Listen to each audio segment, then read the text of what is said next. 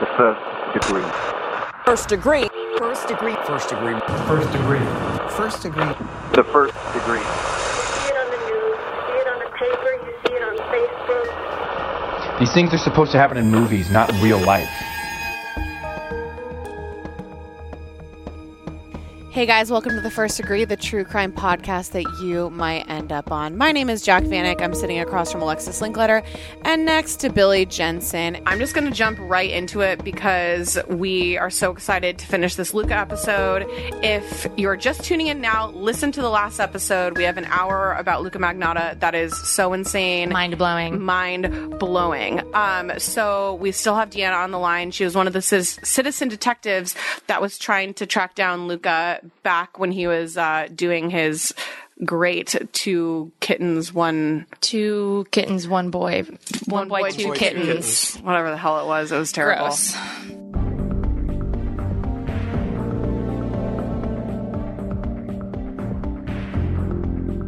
To recap a little bit where we left off, Luka Magnotta had flown to London and had an interview with Alex West, who was a reporter at the UK Sun, which is a tabloid. And in this interview, it was conducted in Luka's kind of hotel room and apparently it was a really shitty hotel. And Alex was amused by that because he said, you know, Luka portrayed this very extravagant image, but you know, the hotel didn't reflect that. And it was denying rumors that he was the kitten killer, all of that. So Alex describes this as being a very awkward, very weird interview that he had with Luka.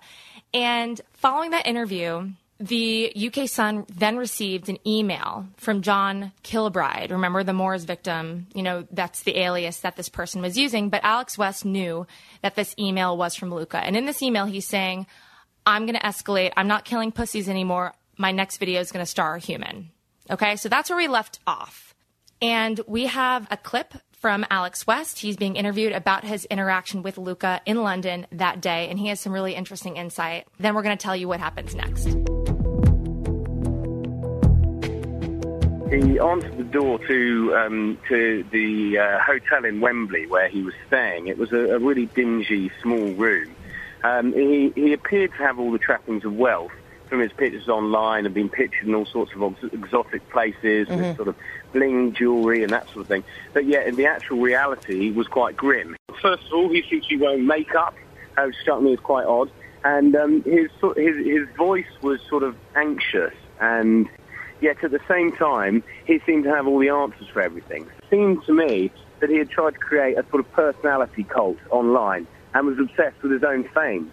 And we were, we, we, we were wondering whether or not a lot of these videos that had been put up had actually been put up by himself, naming himself as the perpetrator, so that he would get that attention. Two days later, an email was sent to the newspaper that we believed to be from the individual that we'd spoken to, because um, it referred to meeting journalists and it referred to the allegations that we'd put to uh, Luka Magnotta at that hotel. And in that email, he wrote absolutely vile um, sexual fantasies that he planned to carry out, um, and also um, uh, talks about killing again, but this time saying it wouldn't be little animals. Um, so at that point, we then reported him to the police for that email, this same man, um, a malicious communication, and we left it in their hands. So after this all happened and we found out that Luka went to London and met with Alex West of the Sun newspaper, you know, Luka wrote Alex West a letter after he left London and said, you know, I'm moving on to people. And so Alex West had this information too in Scotland. He went to Scotland Yard and Scotland Yard was like, what, they're, that's out of our jurisdiction. Hmm. I mean, it's, it's bullshit. So not only did we warn the Montreal Police Department, Alex West warned Scotland Yard, hey, you know, this guy came to London and he's starting to kill people. So this is chilling. this is disturbing. Just a little bit, yeah. and he's being explicit now with his threats. These aren't innuendo. This is a direct threat. right. I'm going to make a movie with humans. And he does. On May 25th, 2012, an 11 minute video titled One Lunatic, One Ice Pick. He's staying very on brand with these video names. Was uploaded to the gore sites, the YNC and Best Gore. Um, and they're destinations for explicit videos and images of real life blood and guts. And they draw in millions of monthly viewers by doing so. So across all these sites, the video One Lunatic, One Ice Pick got approximately 100,000 views. So That came down probably pretty It fast. came, it came down Yeah. very fast, and also it, it's not necessarily sites that you're going to immediately go to. yeah, it's not like a Um, YouTube they're also, viral. I don't know necessarily know if those sites were blocked. I'm sure they would be blocked now on Mm-hmm. something like Facebook or Twitter. Let's talk about what those 100,000 people saw. So, the video depicted a man lying face up and tied spread eagle to a bed, and he was naked, and the video camera was positioned between his feet. And New Order's True Faith is playing. I wanted to talk about this. I think you should. because as somebody in New Order, after hearing about this, like, does that not freak you out? I always think about um, Heaven's Gate and what a PR nightmare that it would have been for Nike the next day. Mm-hmm. Like, God. Yeah, no, I mean, I'm sure they are not pleased that their song was used in such a way. And I mean, that's like his theme song or his like uh, theme. right, because he did it in some of his video montages as well. Mm-hmm. So, He did. He used True Faith a lot, but then again, you know, you remember those. Nike certainly isn't worse for wear for that. The Beatles weren't worse for wear for Manson Helter using Skelter, Helter yeah. Skelter and, and Piggies. And a couple of the other songs that they used. Uh, no press is bad press. no press is bad press. The uh, Virginia Tech shooter used the Collective Soul song, song "Shine." He used to play it over and over again in his uh, in his God. apartment. Yeah, God, I don't have any creepy songs I play on repeat. because you're not except a for All. Star by Smash Mouth. You play Ah, about yeah. six or seven times a day. Shit. Anyways, So yes, no, and that song very eerily was playing in the background of this video, and above the bed, a poster for the movie Casablanca. Casablanca. Casablanca. Whatever, I'm from the East Coast. Casablanca hangs above the man's head, which was shrouded with a white cloth, and to make things even more terrifying. A figure in dark clothing is standing next to him, and then the figure leans over the man and touches his blindfold. The video cuts briefly. When it comes back, the dark figure is straddling the man. Seconds later, the figure gets up, and the bound man shifts slightly, and the video cuts at the one minute mark, returning to the man, now with a black sheet over his head. Ten seconds later, the dark figure reemerges, holding an ice pick in a clenched fist. Jesus. He begins repeatedly thrusting the object in downward motion into the captive's abdomen. The music continues to play. And I can't even imagine the horror of of this video. Um, 100 times the dark figure stabs the naked man. 100 times. It's insane. The dark figure then begins dis- dissecting the man, dismembering him, cutting off his head and his arm. And the hooded figure then plays with the decapitated head, simulates sex with the torso, and masturbates himself with the severed arm. So, this is a level of disturbed that, as someone who works in the true crime world, I've seen this very few times. Something Yeah. this. I mean, Deranged. well, you know what? You also, I'm sure this happens more than people realize, but it's just not put in a video. Yeah. And these these kinds of gory details aren't usually released when an investigation is underway because this is awful to you know families of victims, and I can't even imagine what the victim's family in this case has been through with this kind of. Um, you know, public display of the murder of their loved one. Right. And it's like a whole nother level of narcissism and like psychopathy and mm-hmm. ugh, it like chills me to think about. I mean, this video was seen by people all over the world. Like we said, it was 100,000 views before it probably got taken down. And, you know, he was obviously jumping on this trend of these disturbing reaction videos. So people started to watch the video because they assumed it was probably one of these like fake crazy reaction videos and i was uh while i was researching this there's kids that were like nine years old watching this video I know. I know. I Like- saw. insane And that's the thing is that you didn't know if it was real or not. So you had one group that was trying to figure out if it was real or not, and they were going through anatomy textbooks and trying to figure out is this actually happening. But then you had another group, which was uh, Deanna's group with John Green, and they're saying they knew this was Luka because it was just a he used the same New Order song. B the way that he kind of caressed his victim was very similar to the way that he caressed the kittens. Did you see these videos? You did. Do you saw You this saw the video? murder video? Yeah. Oh my god. You watched the kitten video? Yeah. I will say this too. Right around this time, I wrote two stories right around this time. One on this one, and one on uh, uh, Johnny Lewis, who was the guy from Sons of Anarchy that uh, that kind of uh, had an episode and killed his landlady, then killed himself, and he also killed her kitten. And in both stories, I wrote all of this information about what happened to the human victim. I never had to take out anything about the human victims, but the editors of both those stories had me calm down some of the language when it came to the cat. What is it? Oh. What is it about that? You know, I think, Billy, in watching these videos, we're talking about how children across the world are watching these videos, and there's like ISIS decapitation videos and all that sort of stuff. These videos can actually give you PTSD. Yeah. I wrote an article for Vice on that where I talked to a bunch of psychiatrists and psychologists who specialize in that kind of trauma, and we're not doing ourselves any favors by exposing ourselves to that kind of violence. that Especially level at of that young of an age. I know these kids weren't doing it on purpose, obviously, but God, I can't. I can't imagine being like prepubescent watching an actual murder and dismemberment. Well, another thing that's interesting too is that some people might say, well, if it's fake, it can't give you PTSD, but that's actually not true because the brain doesn't differentiate necessarily between the two types of violence. Right, So I think that's a misconception too. So even if a kid's like, oh, it's fake, I can watch it. It's- the level of violence depicted doesn't necessarily change the fact that it can be doing you serious harm. right. So, anyways, this video is out. People all over the globe are watching it. And web sleuths begin this search for clues the same way they did with the kitten killer videos. And as they searched around the web, they spotted a trend they had seen before. Magnotta had been hyping this video before he had even shot it.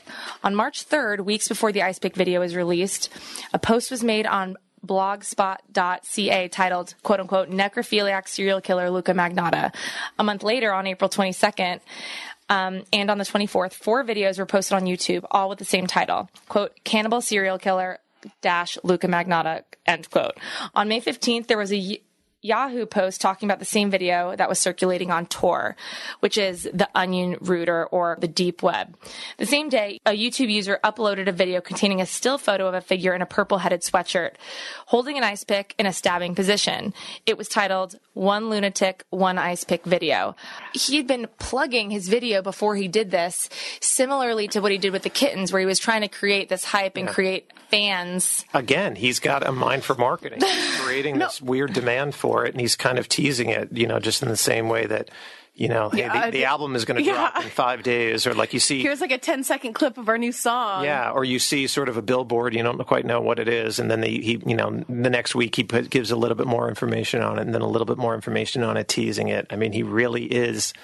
He's got he's got a brain for this. He's just mm-hmm. doing it for something that's the worst possible thing you could be doing it for. Right. And then it's like finally when the the one lunatic one ice pick video comes out, there's all of this other information to back it up. So it just seems like it's like a huge Yeah, it was just primed with mentions of one lunatic, one ice pick. Right. All over the internet. So yeah, the search terms were pulling the video up quickly. Is that how it works? I think, yeah. I'm no SEO expert. I'm not either. I'm no Luka Magnotta. Probably right and ask them some pointers. So the day after the video was posted, uh, May 26th, a Montana-based attorney named Roger Renville was surfing the Best Gore site, as you do, and one saw the video. As an attorney does. As one does. And he had never heard of Luka Magnotta, never heard of kitten killing videos, but he watched the entire One Lunatic, One Ice Pick video, and he thought it was real.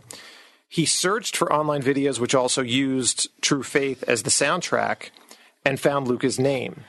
Then he matched up a ring Luka was wearing in a picture found on PhotoBucket to a ring that the killer was wearing in the video. So he did, uh, you know, uh, his own detective work completely apart from all these people that were doing this animal thing, stuff like that. He was just on this site, saw the, you know, did some really great work on his own, and he contacted the authorities.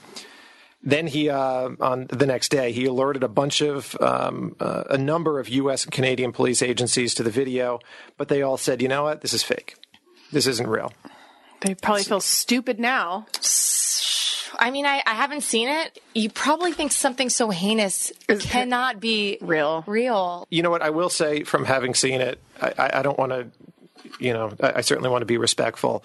it definitely seemed the best way I can describe it as far as uh, whether it was fake or real. It seemed uh, his body, and I, I am one to believe that he was he was dead when he was being dissected. So I, it was just his body. It was it was not him.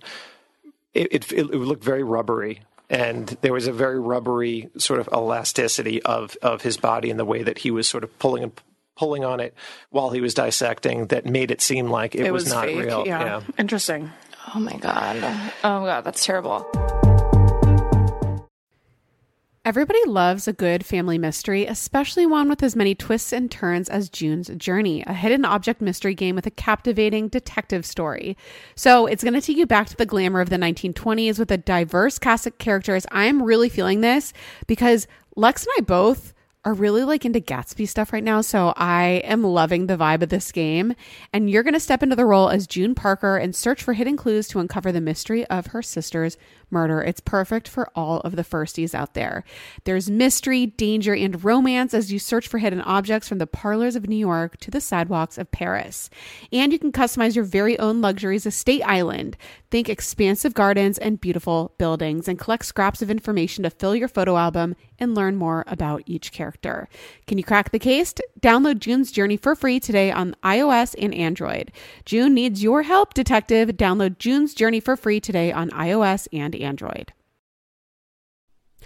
Okay, so listen, we are busy ladies over here on the first degree, and when I have a moment of free time, I don't want to spend it grocery shopping. I want to spend it rotting on the couch and watching reality TV, and that is why I love Thrive Market. So, Thrive Market is a go to for all of my grocery and household essentials, and the convenience of getting everything online, then quickly shipped to my doorstep is such a huge time saver. So Thrive Market carries brands with the highest quality ingredients and sourcing methods. They actually restrict hundreds of ingredients across their food and cleaning categories. So you can go on their website and use their filters to suit any of your lifestyle needs. If you're allergic to a certain ingredient, if you just don't want to have it in your life, that's why Thrive Market is so awesome. So whether you're looking for organic snacks for your kids or low sugar alternatives or gluten-free pantry essentials, you can curate your own shopping experience with just a few clicks. I love this so much because I don't want to read every ingredient when I go to the grocery store. It's so easy to do it online, honestly, when I'm rotting on the couch. So join in on the savings with Thrive Market today and get 30% off your first order, plus a free $60 gift. Go to thrivemarket.com slash first for 30% off your first order, plus a free $60 gift. That's T-H-R-I-V-E market.com slash first. thrivemarket.com slash first. Fuel up fast with Factor's restaurant quality meals that are ready to heat and eat whenever you are. No prepping, no cooking, or cleanup needed.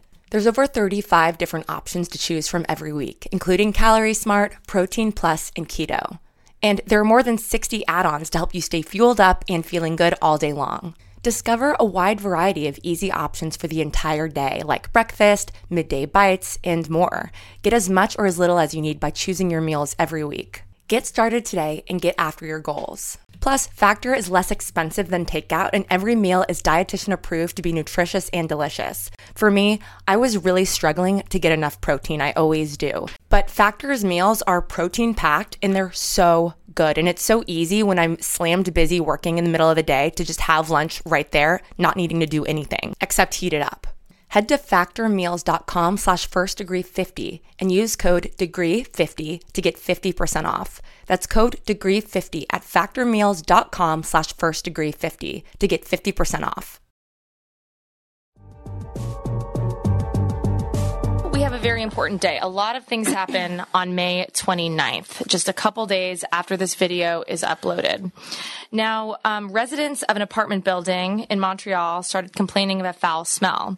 A janitor discovered a suitcase next to a mountain of garbage bags behind the building, and inside of it was the headless torso of a man. So we can all presume this is Luka Magnotta's apartment.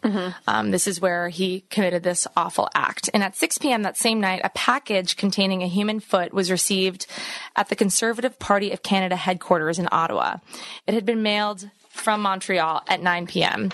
A package addressed to the Liberal Party headquarters in Ottawa was discovered by postal employees, and it also contained human body part which was a hand. Then a package with the right foot was delivered to St. George's Elementary School. A package with the right hand was sent to False Creek Elementary School in Vancouver. Now, the police at this point are running all over the place, taking statements from people at the apartment building, taking statements from, you know, I'm sure they these are postmarked. You know, they're figuring out where these things are being sent from, and mm-hmm. they're just running around taking accounts and taking witness statements from all of these people. They identify Luka Magnotta as this guy, and they end up entering the apartment where he lives and inside they found you know a super dark and dingy studio apartment which was a far cry from the life jet setting celeb that he life. pro- you know projected on the internet. And they saw a bloody mattress and blood in the refrigerator scrawled in red ink inside of a closet were the words if you don't like the reflection don't look in the mirror.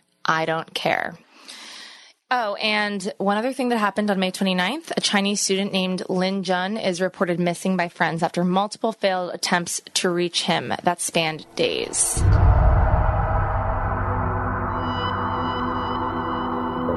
So then on May 30th, which is the next day, the torso was identified by a friend as the body of Lin Jun. And he was a 33 year old computer science student at Concordia University in Montreal. And he had been reported missing several days earlier when he failed to show up for work. His boss became suspicious, so he called it in. None of his friends were obviously able to reach him or his family, and three of his friends went into his apartment on May 27th to find him, and they didn't hear from him and obviously reported him missing. So the police later determined that Magnotta killed Lin Jun on May 24th, a day before the video was posted, and more than a week later, the still image and mention of one lunatic, one ice pick was posted. How did you guys hear about the Jun Lin video? we were all kind of burnt out and we were all kind of jaded at this point. Um, and so we weren't really active Right. on our on our we were on anonymous kind of profiles at the time. Right. And we this weren't was really and this was how long how, profiles. how long has this been had this been going on for? So it started in 2010, Right. and then the murder happened in May of 2012. Right. So we're talking about Two years. two years of people. This isn't just somebody that, you know, listened to a podcast or watched a show and then just decided to do some Google research. You guys were on this, you know, for a Right. long time and you can get burnt out, especially if you have information on somebody and the cops aren't acting. Right, and and you know we we, we really felt. I mean, the cop in Toronto really felt bad that he couldn't find Luka, but we really felt burnt by the Montreal police. I mean, we really did. They were just like, no, Too. We don't know. It's you know, internet hoo ha. We don't really. This this is internet stuff. We don't really. They the cops. I don't. I think the cops aren't trained in this kind of stuff, or they weren't at the time, and they just didn't give it any merit at all. You know, this guy said something mean about somebody on the internet. No, he's starting to kill people on the internet. Nobody really knew how the two met, but in the beginning of May, Luka Magnotta had started posting on Men Seeking Men section on Craigslist under an alias because he was saying that he was going to make a film and needed an actor that he wasn't going to pay because it was just a personal film, but that is supposedly how he A met romantic film. he just said a film. Well, it was under Men Seeking Men, but it was just a film for his own personal pleasure. Gotcha. So that's what he must have answered to it. So an arrest warrant was issued for Luka Magnotta, and once they had the human body, he became one of Interpol's most wanted. And that's the the the most enraging thing about this is that you had these people that knew he was going to kill somebody. It was going to happen. This guy was unstable. They were telling the police, they were pleading the, with the police to do something. They weren't doing anything. And then he jumps from them not doing anything to him becoming one of Interpol's most wanted. It's insane. It's so, so wild. So, So- frustrating. So both the official detectives and the amateur sleuths, they start to piece together Magnotta's movements while he's on the run. So the day after the murder, there was CCTV footage that showed a very nervous-looking Magnotta removing garbage bags from his apartment. His neighbor, who was uh, an actual actor named Derek McKinnon, uh, had seen Magnotta in the hall wearing a red wig. And uh, this guy had been in a uh, actually a slasher flick called Terror Train, and he told the Toronto Sun that he asked him he had asked him to come visit him the night of the murder, and the actor wondered aloud, you know, if he could have been the victim. He thought, you know, it, it, maybe Probably. he was his backup. He might have very well been his backup if gosh. nobody answered the ad. There was footage uh, that was viewed that looked like someone that was Magnotta carrying packages at a post office. and that was all happening before the body was found. So then he then flew from Montreal into Paris, and this was ahead of the international manhunt. And uh, he arrived in Paris wearing a wig and a Mickey Mouse T-shirt. Damn him for wearing a Mickey Mouse T-shirt.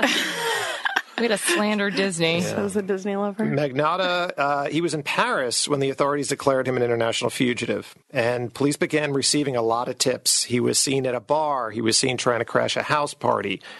He found his way to Berlin uh, via a bus. His name was all over the papers and television, and the French media gave him a nickname, the Butcher of Montreal. The German media nicknamed him the Porno Killer. And Luka Magnotta was now famous. It was just what he wanted. It's like people needed to know he was out there, but indulging him hurts. So were you or anybody in the And- Facebook group scared for your own lives? Of course, of course. He he had up- uploaded a Facebook video, and um, in the Facebook video was a he had he had taken it he had stolen a video from somebody else, but you know he uploaded it as his own. Was a video of inside the casino I work. Ooh. So it was kind of like an unveiled kind of like, hey, listen, I know who you really are, and I know where you work, and I know where you live.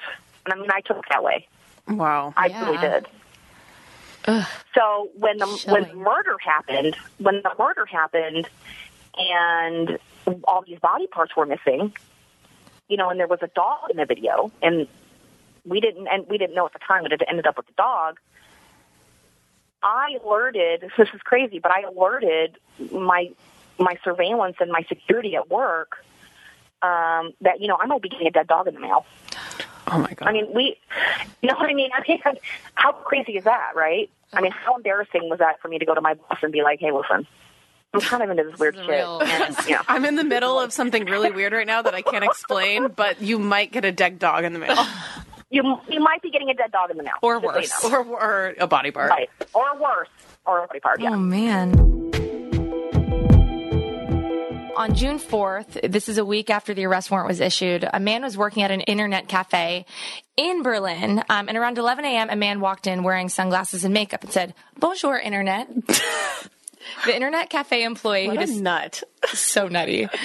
The internet cafe employee who described himself to the press as a news junkie recognized the face but couldn't quite place it. But from his workstation, he was looking at the monitors of his customers and he noticed that the man in the sunglasses was viewing numerous articles about a killer in Montreal he himself had read about earlier. Then it clicked in his brain. This this is him. He's looking at articles of himself in an internet cafe in Germany. Not shocking, let me say. So the internet cafe employee flagged down a group of cadets in training that happened to be passing by, and they confronted Magnotta, who initially gave them a fake name, before telling him, "You got me." Everyone has like their fatal flaw. Vanity is clearly his, and also it's a sin.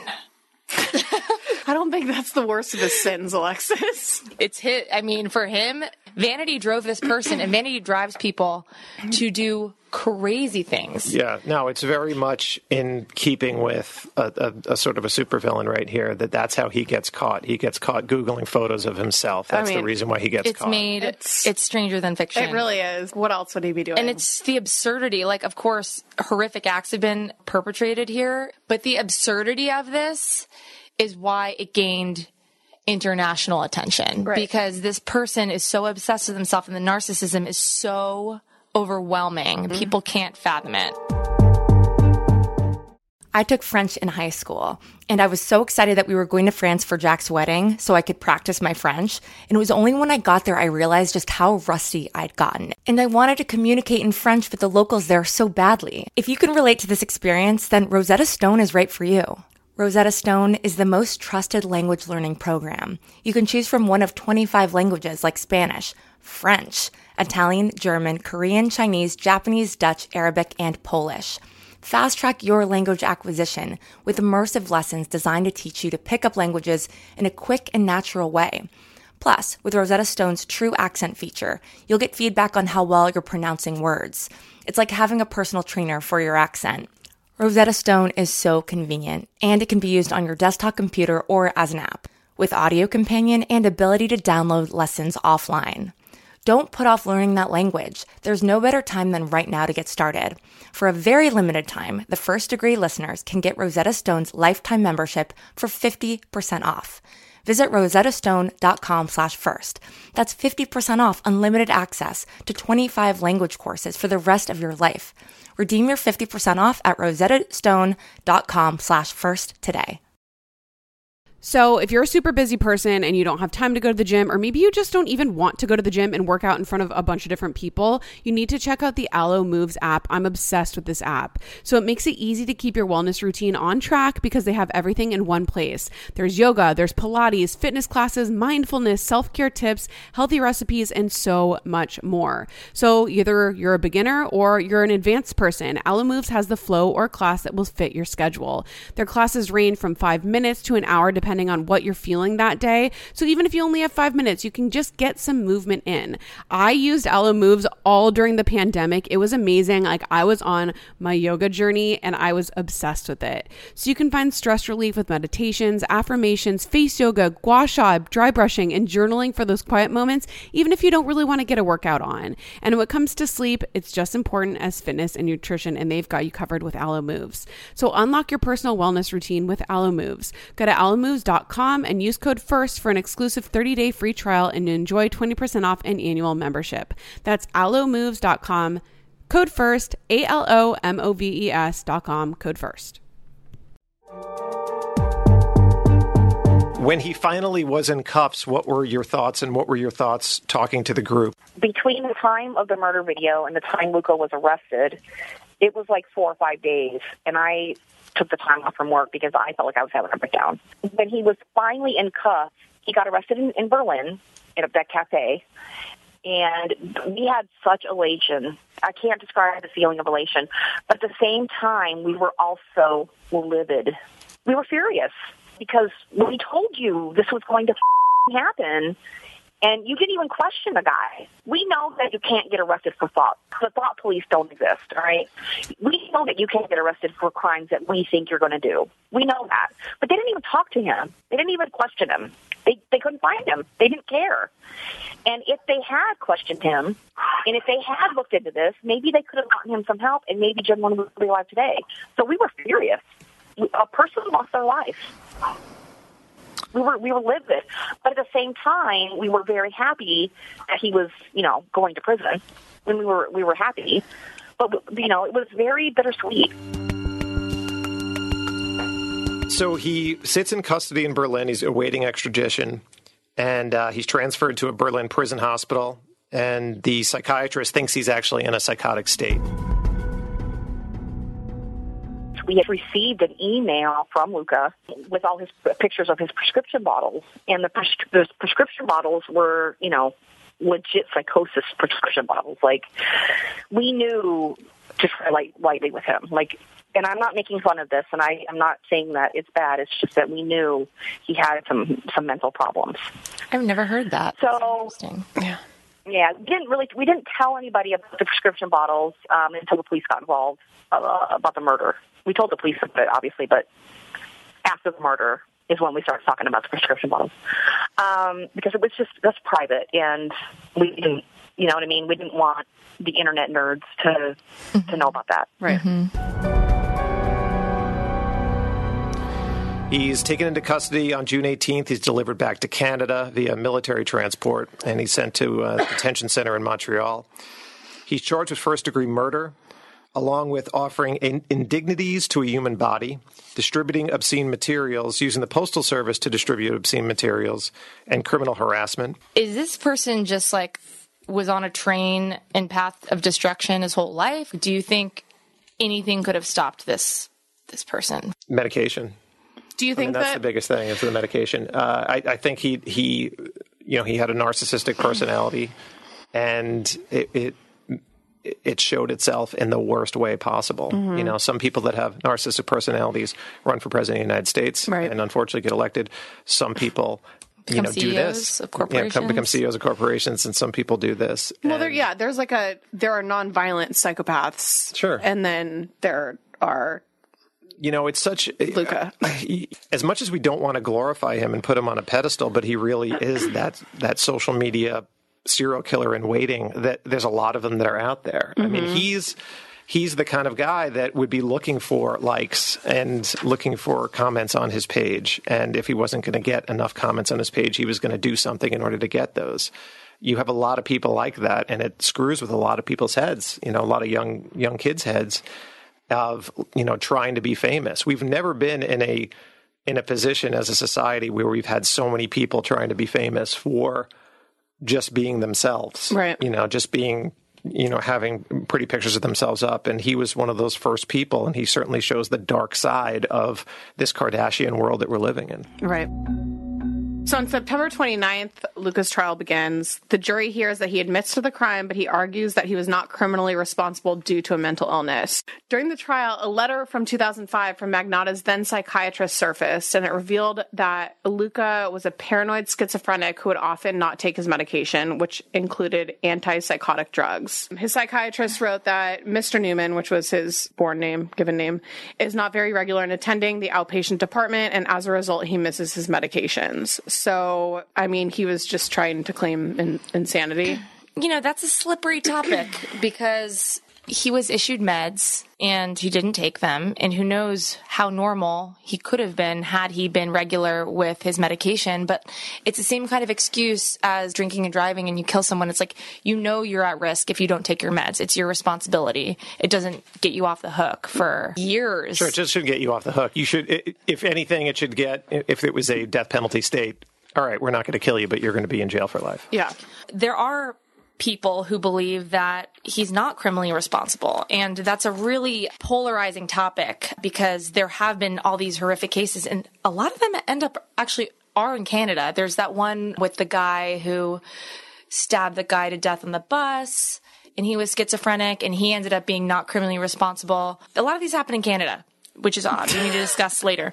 But so during Luka's extradition flight from Berlin to Montreal after his arrest, a forensic psychiatrist at the Royal Ottawa Mental Health Center named Dr. Joel Watts sat in the aisle next to Magnotta for the trip in order to kind of observe him and assess whether he was in distress or in need of medication. So Dr. Watts talks about the experience and he explains that looking back on their first meeting, he was really struck by how unwell Magnotta looked and that he appeared to be genuinely quite psychotic. And Watts spent months interviewing Magnotta, and upon determining that his actions were psychotically motivated, Watts says he felt nervous and he felt nervous because he realized, uh oh, I'm going to have to actually testify at trial, and my opinion is not going to be popular.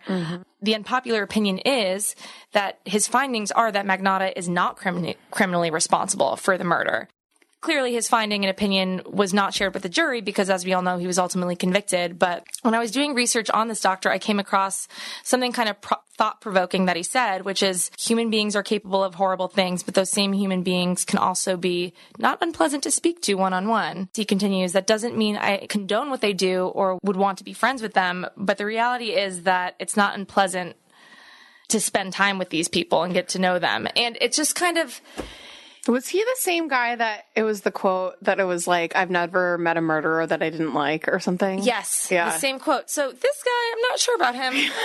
I I appreciate his. I mean, it's an interesting, it's an interesting like stance to take because I, it's so easy to just be like, yes, you're guilty, life in prison, death penalty, all of that, but without going further into like the psychology behind it. Well, right, and I feel like mental illness is not sexy, so this did not come up a lot in the media sensation. So I think that's something in at least in this episode I wanted to talk about a little bit more because mental illness actually ran in his family and again, I'm not excusing his behavior, but mental illness is an issue that's talked about a lot. So here's a clip from the news around the time of the trial about Luka's father during the trial. Luka Magnotta's defense team called its first witness today, the accused's father, and he painted a picture of his son's troubled past. The defense is hoping his testimony will counter the prosecution's portrayal of Magnotta as a cold, calculating killer. De At the Montreal courthouse today, there is no way to see Luka Magnotta's father. He's shielded in the hall, protected from the cameras. In the courtroom, there are other measures to make him comfortable. He's been given a special chair, has a personal friend beside him for support, and there's a publication ban on using his real name. He's being treated very delicately. Now, the reason is the father's schizophrenia, a condition Magnotta suffers from as well, according to his lawyer. Magnotta's father outlined a very troubled childhood for his son and went over his own psychiatric issues in detail. He's medicated and hears voices. He testified his son was treated for the same problem, even hospitalized, and also complained of hearing voices. Now, Luka Magnotta admits to the murder and dismemberment of his victim, Chinese student Jun Lin. But defense lawyer Luc Leclair is arguing Magnotta should be found not criminally responsible, that he didn't understand the nature or the consequences of his actions. The father's testimony is being used to paint a picture of a mentally ill, out of control schizophrenic. Now, Crown Prosecutor Louis Bouthillier's case was built around Magnotta as a cold blooded killer, a man who planned his crime for months and tried to escape justice. The jury viewed video after video of a calm Magnotta with his victim, as well as Magnotta disposing of evidence and mailing appendages at a Canada Post bureau under a fake name. All proof, according to the Crown, that a calculating Magnotta knew exactly what he was doing and took steps to get away with it. We have this, and I don't think the schizophrenia that runs in this family was ever really talked about. It's the first time doing this deep, deep research for this episode that I'd come across anything. These people have lives before they commit these horrific crimes. The next clip we're going to play for you is from a friend who says, This couldn't have been my friend. These people are shocked that they're one degree away from this and didn't see this for Luka, but yeah, so here's that clip.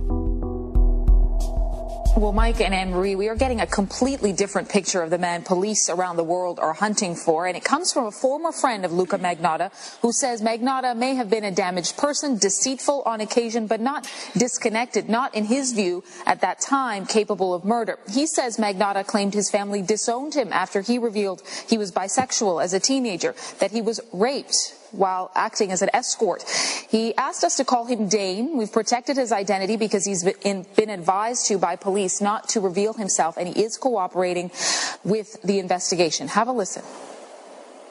I certainly would not say he was a natural born killer. I, I, I've heard he's laughed with me. We've laughed together. He's cried. Mm-hmm. I, I would not think that this was something that he was born to do. Because of life circumstance, he now has the ability to be deceitful, to be manipulative, to be charming, and uh, and now to be lethal. His parents basically abandoned him, and he left home at a fairly young age, and uh, was forced to make his own uh, way in life. I would want him to know that it wouldn't. It's not too late for him to find self worth in his life.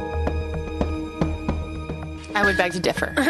yeah, I mean, for this one account of this guy saying that he's not capable of that, there are like dozens and dozens of people that knew him that called him like a straight up psychopath, narcissist, mm-hmm. like manipulative, yeah, evil person. So, mm-hmm. no, I agree. And I think are killers born or made? That's just like the question. But mental illness is genetic. So mm-hmm. it's that when a mentally ill person merges with a narcissistic personality uh, yeah, is it's... catastrophe. These are the two arguments that are posed in court. It's cold blooded killer.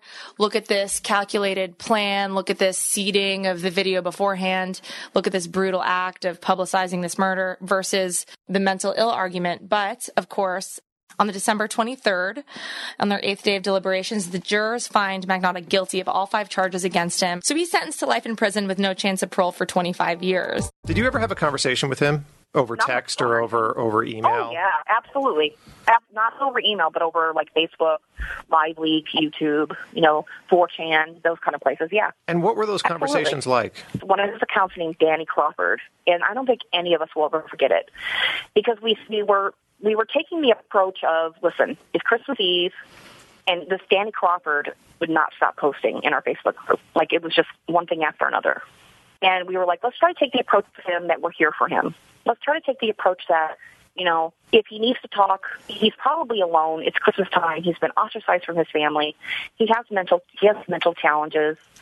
let's let's try to let him know we're here for him. Maybe he'll open up to us, you know. And he would just say things like, you know, maybe this guy is really deranged and will snap on somebody at any minute. Um, you don't know the kind of things that he's gone through. And then I would respond with something like, yeah, I know. I can't imagine the kind of things that, you know, that Luke has gone through. You know, I, you know, those kind of exchanges. So in the meantime, though, be, you guys did meet up, and something good, other than tracking this, something good did come about it. You guys were identifying and using the skills that you used to identify Luka. You started to identify people that were making Animal Crush videos across the web, and were actually leading to arrest. Correct? Correct. So in 2010, President Obama assigned the um, the Federal Crush Act, basically the Animal Prohibition Crush Act, into law. And what that means is anybody in America caught producing crush videos, it's a federal crime. So we were contacted uh, by someone who had found videos of this woman uh, killing cats another another cat video, and they were devastating videos. I mean, they were truly devastating videos. And there were about 13 videos, but she was doing all these videos on newspaper like there was newspaper on the floor. I don't know if you know what crush is, but I don't really want to gross out your your listeners. Crush is a sexual fetish, all right, and people get off on the sound and the visual of animals being stepped on. Oh my god! And you know, or or butchered, and not just animals, but animals that most people have as pets, like dogs and cats, and bunnies. Mm-hmm. Gross. So, you know, cute, you know, cute animals that, you know, you and I take care of and love, you know, these people like to see destroyed. So, and they're, you know, they're, they're horrifying. They're, they're killed very slowly and it's, it's horrifying. She's killing all these, these animals that she would lay down on the floor. So obviously we found her. We found her in two days. Called the, now the Houston Police Department is exemplary. Listen to this. Called the Houston Police Department. They had a DA went over on her house within like three hours. Wow. It was incredible. God, that's, great. That's yeah. great. Yeah. Anyway, so what ended up happening? What ended up happening was the producer, Brent Justice is his name, um, ended up in prison. He's in prison for like 56 years. And the girl who is claiming to be a victim of like sexual trafficking and was entirely possible. I'm not going to judge, you know. Um, a lot of these women that do this kind of thing are prostitutes and kind of get led into this life. Um, she got 10 years. Federal, federal prison. This isn't just like, you know, Texas prison. This is federal ass pounding prison. Right. You know, like real prison. And it was the first case in the United States to be prosecuted federally. That's So fantastic. we're very proud of this. Yeah. We were very proud of this. And then um, they also, not to go down too deep down this rabbit hole, but they also changed. So once that law was changed, and once YouTube started policing itself, and the other internet uh, sites started policing themselves on vertebrate um, animal crushing videos, you started seeing jellyfish Yes. crushing videos, right? When the jell- and this is true. So the jellyf- jellyfish crushing videos, people would see those, and then there would be a link to a website, and then that would be the site behind a paywall where you would see the, the vertebrate Right. crushing Oh videos. my god. Right, because you can you can hurt or you can do these things to vert- you know jellyfish and lobsters. They don't care. But so you would go to like video clips. I'm making this up. Please, I hope the website doesn't. video clips dot xxx and purchase a purchase a crab video. You know that crab video, existed. and then get yeah, right, and then purchase you know a crab video getting crushed, and then get more information like, hey, do you want any private videos made? That kind of thing. Yeah, Oh, that's God. that's how they would get them. That was Yeah. that was their marketing. and that's how and that's how yeah exactly Gross. And that's how that's how they make their videos Has he ever curious. has he reached out to you at all in prison? no Nothing. no not one And I did some research on his life in prison. Oh, so did I. last night, very He- late. He is having a blast. He is living his best life. First of all, let's not forget that Luka finally got his Wikipedia page that he has always wanted. I'm sure he's checking it every day, making sure nobody made any changes and like that everything is perfect. But Yes. uh yeah, we did uh we did some research. He's he's living the life. He he calls it like a a summer camp experience for him. He says it's like university. Yeah, he his uh his jail cell looks way more like a dorm room than it does a jail cell. He has art hanging all over the place. He bought himself Marilyn Monroe quotes Marilyn on the wall. Monroe quotes. He bought himself a boombox so that he could listen to his Celine Dion CD when he's sunbathing outside. He doesn't have to wear a uniform. I found a picture of him wearing a Versace shirt. Yeah, I saw in jail. wearing earbuds and some cool like Arnette That sunglasses. circles right back to the Andrew Cunanan thing. I'm telling you, he's got like a Andrew Cunanan. They're like cut from the same cloth. Definitely. Remember, Cunanan, that happened in, what was it, 96? The, yeah, Andrew, he I'm sure easily, idol. he easily, that was before social media really uh, took off. So he easily could have, could have done the same type of things um, that this guy did. I'm not, I don't want to completely equate them, but um, I think that they were very, very similar. Mm-hmm. So then he got transferred from medium security prison to a maximum security prison. You would think that one would kind of be kind of pissed about that, but he was stoked and he told his friend that he likes it even better because it's bigger and it has more amenities. So he is just having a ball in prison. And there was this uh, quote from it was there was an article that we read that had a bunch of letters that he had written friends. And one of the quotes from one of these letters uh, was that he was like i went outside and i played in the snow and made a little snowman lol i think it's interesting he's using lol but In a letter, uh, yeah, in a written letter. yeah it's so weird So odd. It's only digital. Yeah. And even then, no. no never use lol unless it's Ever. sarcastic which is he is not being Which is sarcastic all the time for us, but not for but him. not for Luka. Yeah. Um, he said, "I know it's juvenile, but it's still fun. Same with snowball fights. Ha ha ha. Thankful we have hot. Thankfully, we have hot chocolate here. Well, thankfully. And he said in another letter, I really hope you'll be able to make it to July to the little cottage here. I'll fill out the form and put you on the list. I'll go shopping for the food and movies. We have movie channels and movie night here, so I can get any title I want. Then he signs the letters Love forever, your delicious little cupcake. XOXOXO. Gross. he is the worst. Like, if we he- didn't hate him now, which I'm sure we all do, this just put me over the edge. I mean, it's it's kind of terrible in a sense that he is not suff. He does not seem to be suffering in any sense of the world. But like he lives in a delusional state. Yeah, I If mean, he was- never will. He could be in the worst jail in the world, and he would be like, because it's all about perception. He's trying to make people think that he's not miserable. He's all about just. It would be nice to like put him in a uniform though, so he can't wear his this Versace shirt. He's so Who's stoked buying on. him Versace? I don't know. It's probably, Probably. fake. No, he probably has like sugar daddies. No, he's got fans. He definitely has people that are that, that write him a lot. And uh, in 2015, he actually signed up for an inmate dating website called Canadian Inmates Connect. And at the time, he said he was looking for a white man between the ages of 28 and 38 years old, and someone that was in good shape.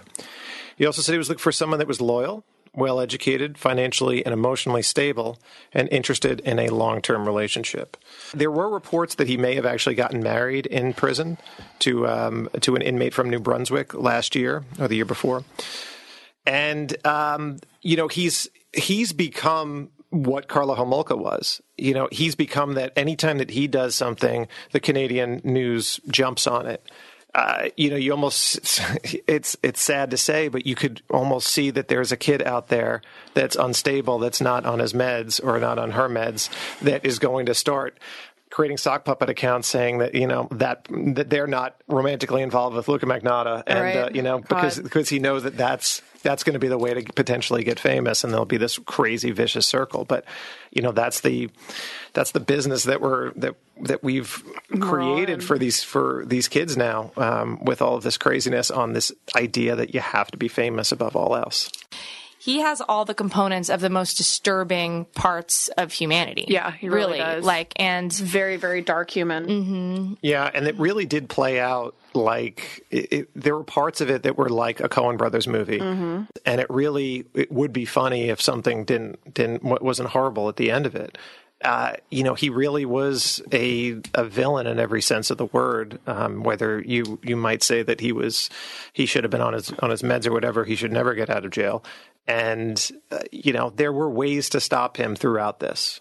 You know, like I always say, only you can prevent serial killers. This is certainly one of those things where you could have stopped this at certain points, whether it was the citizen detectives sending in the dossier to the police and the police not acting, people that were around him um, all of it, and uh, you know, he just went out on his own. And just remember that. The, remember those pictures that he was taking or photoshopping himself in all these different places. He was alone in all of them. You know. I just hope that, and I'm sure because this was, you know, six years ago, that these type of citizen detectives detectives are being taken more seriously if they're coming to the police and authorities with actual information that is very useful. Like that is the most frustrating part out of, out of everything is yeah, that yeah. I mean, this one was uh, was different because in two ways. One, it was it was cats, and people were you know a lot of them were like whatever. But most Right. importantly, it was hard to tell what jurisdiction it was. Mhm. So in the beginning, everybody threw up their hands. This is not our deal because we don't Yeah, know who do where this talk to? happened. When they finally discovered that you know he was in Toronto and then he was in Montreal. It, that's where the rubber hit the road, and it, something should have been done, but it Mhm. wasn't.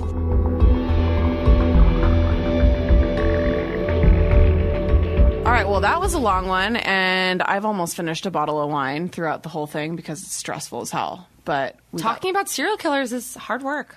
He wasn't even a serial killer. Talking about killers is hard work. Talking about Luka Magnotta is hard work. Yeah, he's an exhausting human. How did you write that whole article without drinking like 10 bottles of scotch? Who said I didn't? That's true. He's a vodka drinker.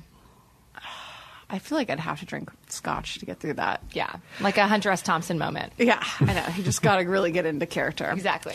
Um, okay, well, let us know if you liked a two-parter because we could do them again. I felt good about it.